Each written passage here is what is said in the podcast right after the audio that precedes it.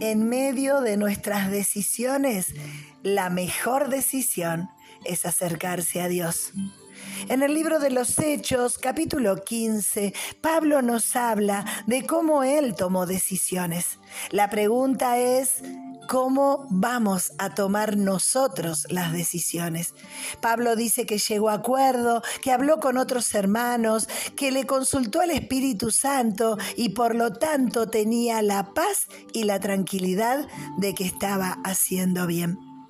Todo lo que bendiga a otras personas es bueno. Todo lo que se pueda hacer en público es bueno. Todo lo que alegre el corazón de Dios y de otras personas es bueno. Todo lo que el Señor me pide y me da paz es bueno.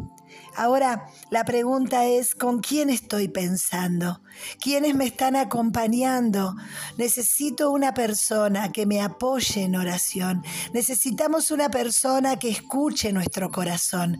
Alguien que sepa tal cual me siento para poder darme un buen consejo. Necesitamos hablar con alguien.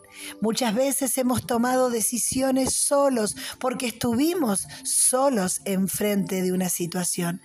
Pero no es necesario que siempre sea así. Podemos detenernos a pensar, podemos buscar a Dios en oración, podemos leer su palabra y escuchar su voz. Dios quiere acompañarte en la próxima decisión.